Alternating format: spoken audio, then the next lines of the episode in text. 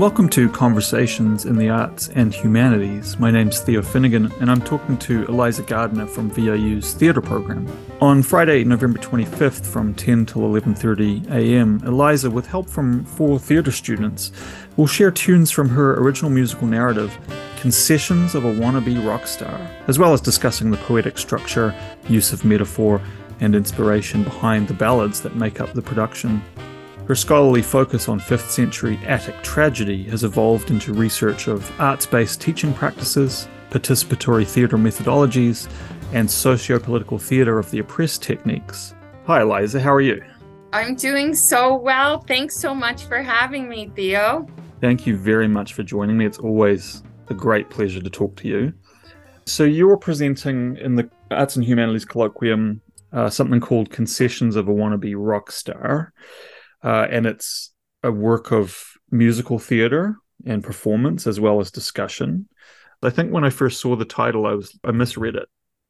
So it's concessions. Tell me about that word, concession. So yeah, it's funny because I do have to clarify that on occasion when we're talking yeah. about the title of my original, initially one woman narrative musical play uh, it's a bit of a pop opera in this iteration coming up for the Arts and Humanities Colloquium. And it's about a girl named Sally who, you know, suffers a, a great trauma and has a moment of enlightenment where she realizes that the one direction in life she's destined to go is into entertainment. And so she embarks on a journey across Canada to become a rock star. And along the way, this is relating to the title, she concedes defeat multiple times because the people she meets and the experiences she has don't actually help her.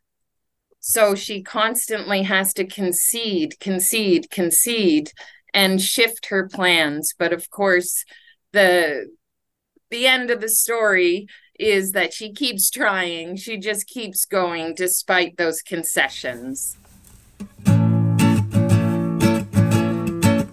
It's been a long, cold winter. I got a fever in my bones. Saw you. What you got going on? Pick up the phone, baby, and this long cold winter. We often so you see the end product of, of the creative process, and it, I guess, doesn't always succeed, but it's I don't know, the trope is that it, it, succeeds, but failure is such a crucial part of creativity, right? Like it's it's you can't be creative, whether it's music or writing or scholarship, without failing on some level at some point along the way. Yes, and that's that's the the moral of the story, I think, mm. for all of us who are engaged in any kind of creative or scholarly work.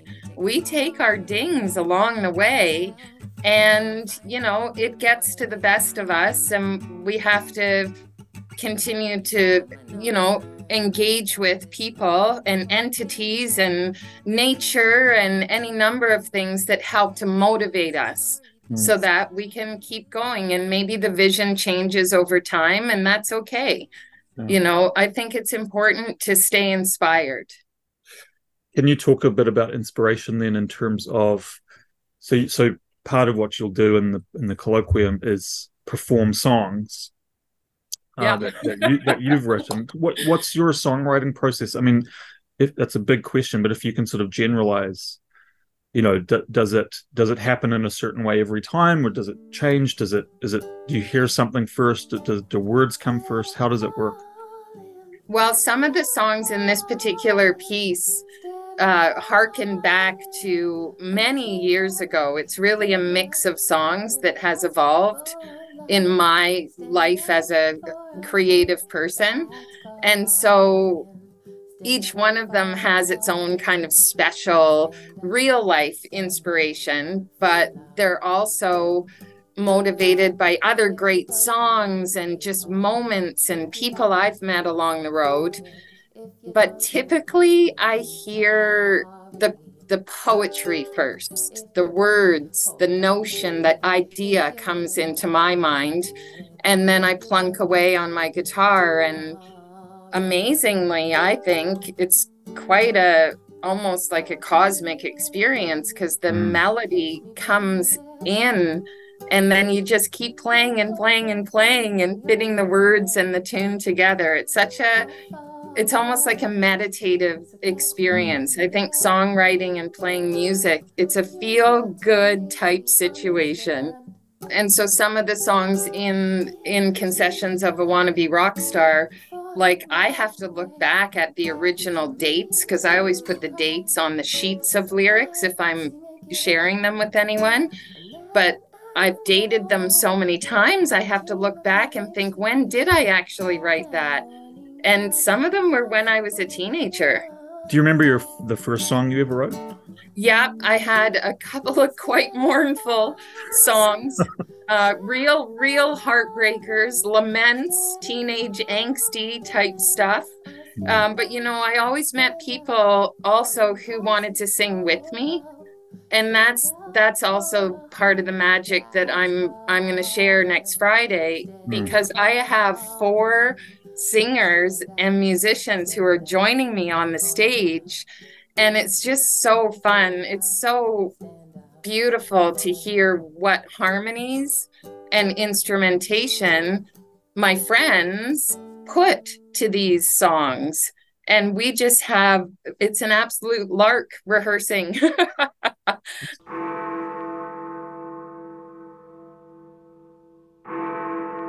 For three days, I fought my way along roads packed with refugees, the homeless, burdened with boxes and bundles containing their valuables.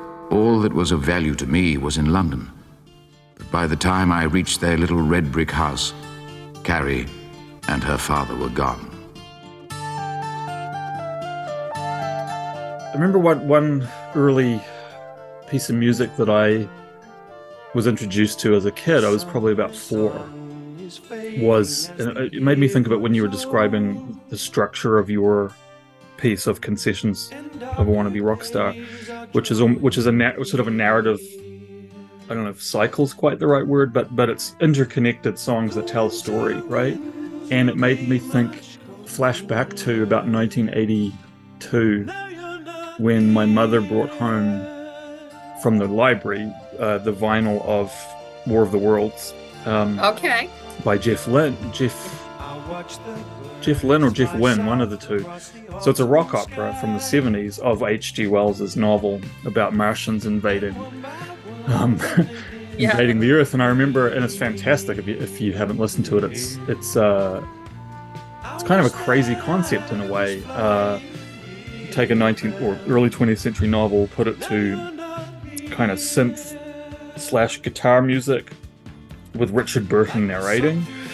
Uh, and I remember it, it, it, terrified me, but also intrigued me. Like a leaf on the breeze, you blew away.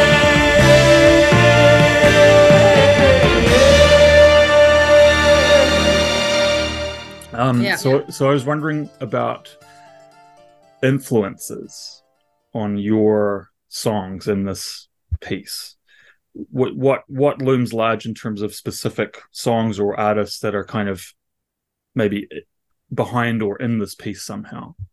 Yeah like you i i have some key albums that that seem to play on repeat through my childhood.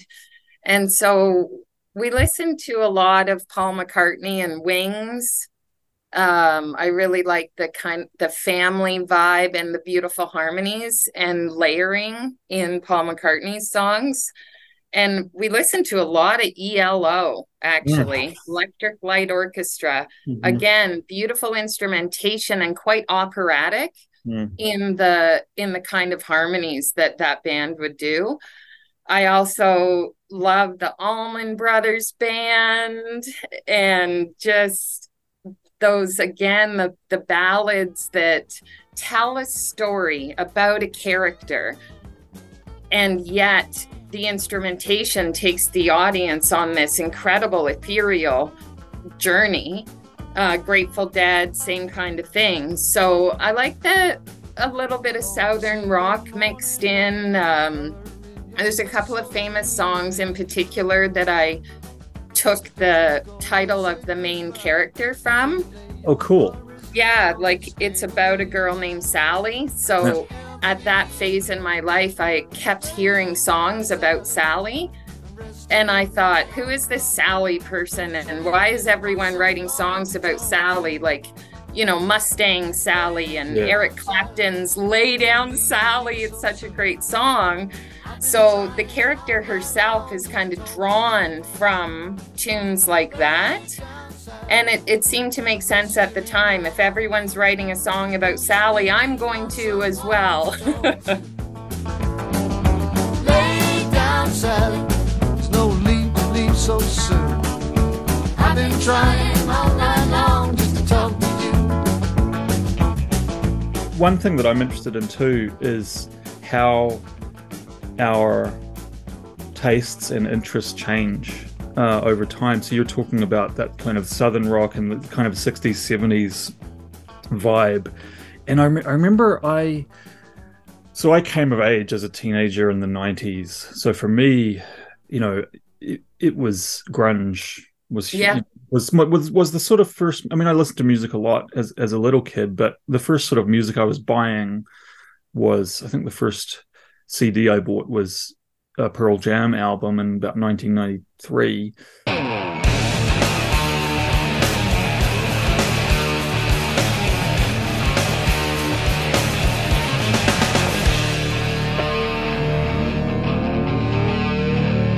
And and I was very into that style for a good seven or eight years. And it was what I played. I play guitar as well. And so I played that in a band and so on. And wow. and so I was quite sort of focused on that. But but then I found as I got older, I still listened to those bands, but I, I changed in terms of a lot of stuff that I listened to and, and stuff that I might have earlier thought was um you know as you can you, when you, when you're young you can be a bit sort of restricted in your your viewpoint you know like not very interesting music or whatever um so jackson Browne for instance was someone who i you know knew of but there was like oh that's kind of kind of not great music, but I, I love him now. I sort of came back around to him.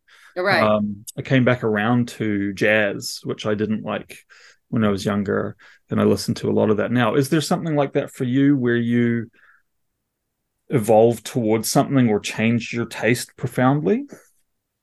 Well, I think my my choice of background music now, if I'm puttering around the house or you know, getting together with friends.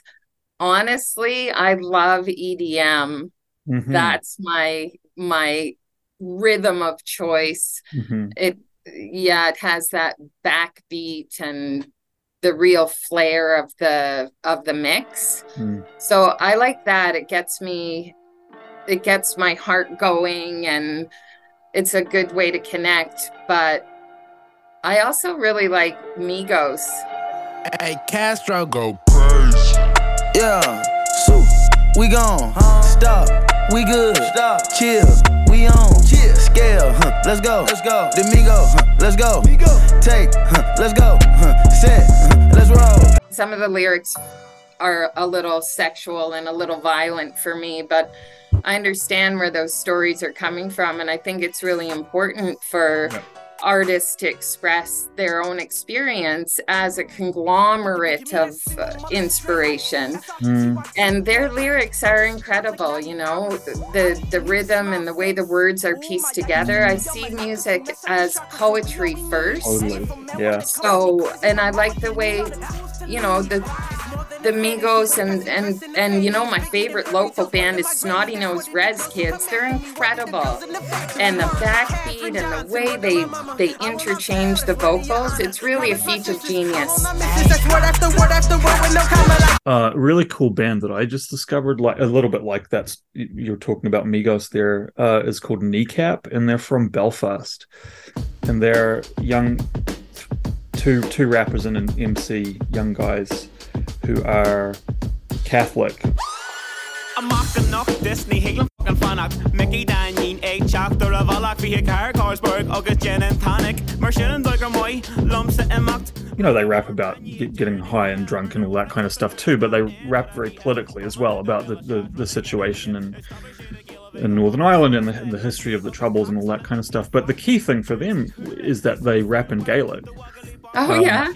And which I don't understand. I, I, mean, my last name's Finnegan, so I, my I have an Irish background, but I, I can't speak Gaelic. But right. it was it was really interesting. So I came across them just randomly through reading an article in, in, in the Guardian newspaper, and, and had to listen to one of their songs, which is called C E A R T A, and I don't understand a word of it. Mm-hmm. There's the odd swear word in English, which which you obviously understand, but everything else is in Gaelic. And it was, but it was fascinating to me that that in listening to that, you can sort of feel the rhythm of the words takes on a life of its own mm-hmm. um, beyond the meaning of the words or, or or in concert with the meaning of the words so that i can kind of get what they're saying in a funny way even though I don't understand what they're saying. Um, yeah. So there's great kind of translatability on some level of culturally different or linguistically different music. It's just, yeah, I don't know. It, it that's been a really great discovery in, in the last little while. Yeah, and that's a good example of how the music itself communicates a message. It's not necessarily in the ear of the listener, a word for word exact understanding. It's about the whole piece and how it's put together that can resonate with an audience, even if you don't have any words at all. You know, like in the case of uh, classical music right. and any music that features only instrumentation, it's it's quite a remarkable feeling that can be invoked in an audience. I've always quite liked music that where there's a really interesting tension between how the music sounds and what the words are about. yeah. um, so there's Radiohead used to do this quite a lot in their earlier stuff, where there'd be quite a sweet sounding song, lovely little melody. Oh, there's a song called "No Surprises" by Radiohead, which is beautiful, just beautiful. And then the lyrics are sort of awful, well, not awful, but depressing and sad and and and a job that slowly kills you, bruises that won't heal.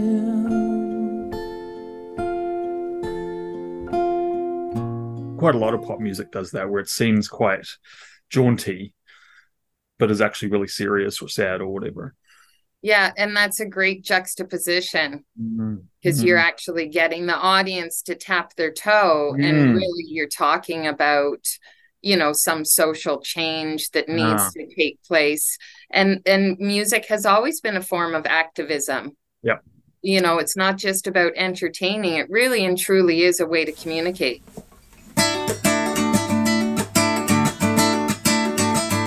Well, she never counted sheep, but she cut some corners. Sally never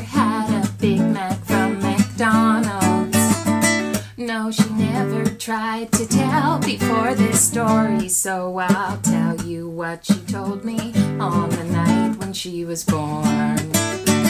She flew the blue sky above us. Some call it dangerous. Sally says it's wondrous to see what I have seen. Oh, well, How do you listen to your music in terms of sort of the medium? In other words, are you someone who do you like physical media still? Um, for my own entertainment purposes. Yes. Um, I listen to, I love seeing live works. Um, you know being performed and and that's why for this colloquium i'm not taking simply an academic presentation format and rolling with that my background is in theater this is essentially a musical theater production in progress and so i get that buzz out of seeing someone up on stage but of course I can't I can't go out every night. So if I'm just kicking back at home, then yeah, it's all about uh, you know putting that Bluetooth in play. yeah. I have a very small vinyl collection too, so we, we have a record player at home, and we do listen to to actual records, which I find a lot of pleasure in. Um, but I've really loved this, you know, streaming services as well. In that, the thing that I find really, really helpful with them is discovering new things. So particularly, in, you know, I was saying earlier, I, some of my tastes have changed quite a lot, and then so in exploring an entirely new for me genre. Uh, you know, if it was 20, 20 years ago would be really expensive, prohibitively so, right? Like you, I used to remember when I was a kid buy, buying CDs, it was 30 bucks a CD. Now it's sort of, you know, I, you know, I'll listen, I'll listen to something and then it'll also suggest something else, maybe algorithmically that might follow on from that. And so it's been a great voyage of discovery using that new technology um, to to or newish technology to sort of find new artists and and expand my my horizons, I suppose. Where are you taking this concessions of a wannabe rock star? So it's a work in progress, as you said. What's the goal, the the end game? What what next for this particular um, piece? So in my vision, it it is a it's formatted as a uh, musical theater script, and so there's actually poetic narrative and dialogue and monologue. And so, in the end, it wouldn't just be a one woman show because the format is such that when Sally, after she gets over the latest concession on her journey, yay, she actually does meet uh, someone, not necessarily a human, like, for example, she gets inspired by the wheat blowing in the field, that kind of thing. So it's more symbolic rather than necessarily human beings. And and those characters join her on the stage. So in its final version, my vision is that there would be performers acting out certain scenes and that would be fused with the songs that help to propel the plot. And you know me, I love a good mixed media kind of set design and I want to make it theatrical. So I have all kinds of footage already for great music videos that would play in the background, you know, footage of of the childhood years mixed with the actual bus journey from Sault Ste. Marie to Wawa with the trees flashing by the sides of the windows. Real classic Canadiana uh, backdrop is what I picture in the end. And those will be my next steps is putting together more of that technical artistic vision and moving forward in that way rather than only, you know, right now I'm really thinking about the songs themselves and the harmonies and how the musicians interact but in the end they are more like performers too where they would say lines and they're part of the dialogue. You and i we've been working a long time on on raising the profile of the arts and humanities colloquium so that it really does include creative works as well as scholarly presentations. And we have so much talent here in our faculty. Yeah. So honestly, it's a real honor to be included in the series, and I'm just so stoked. Thank you very much, Eliza, also for joining me today. I really appreciate it.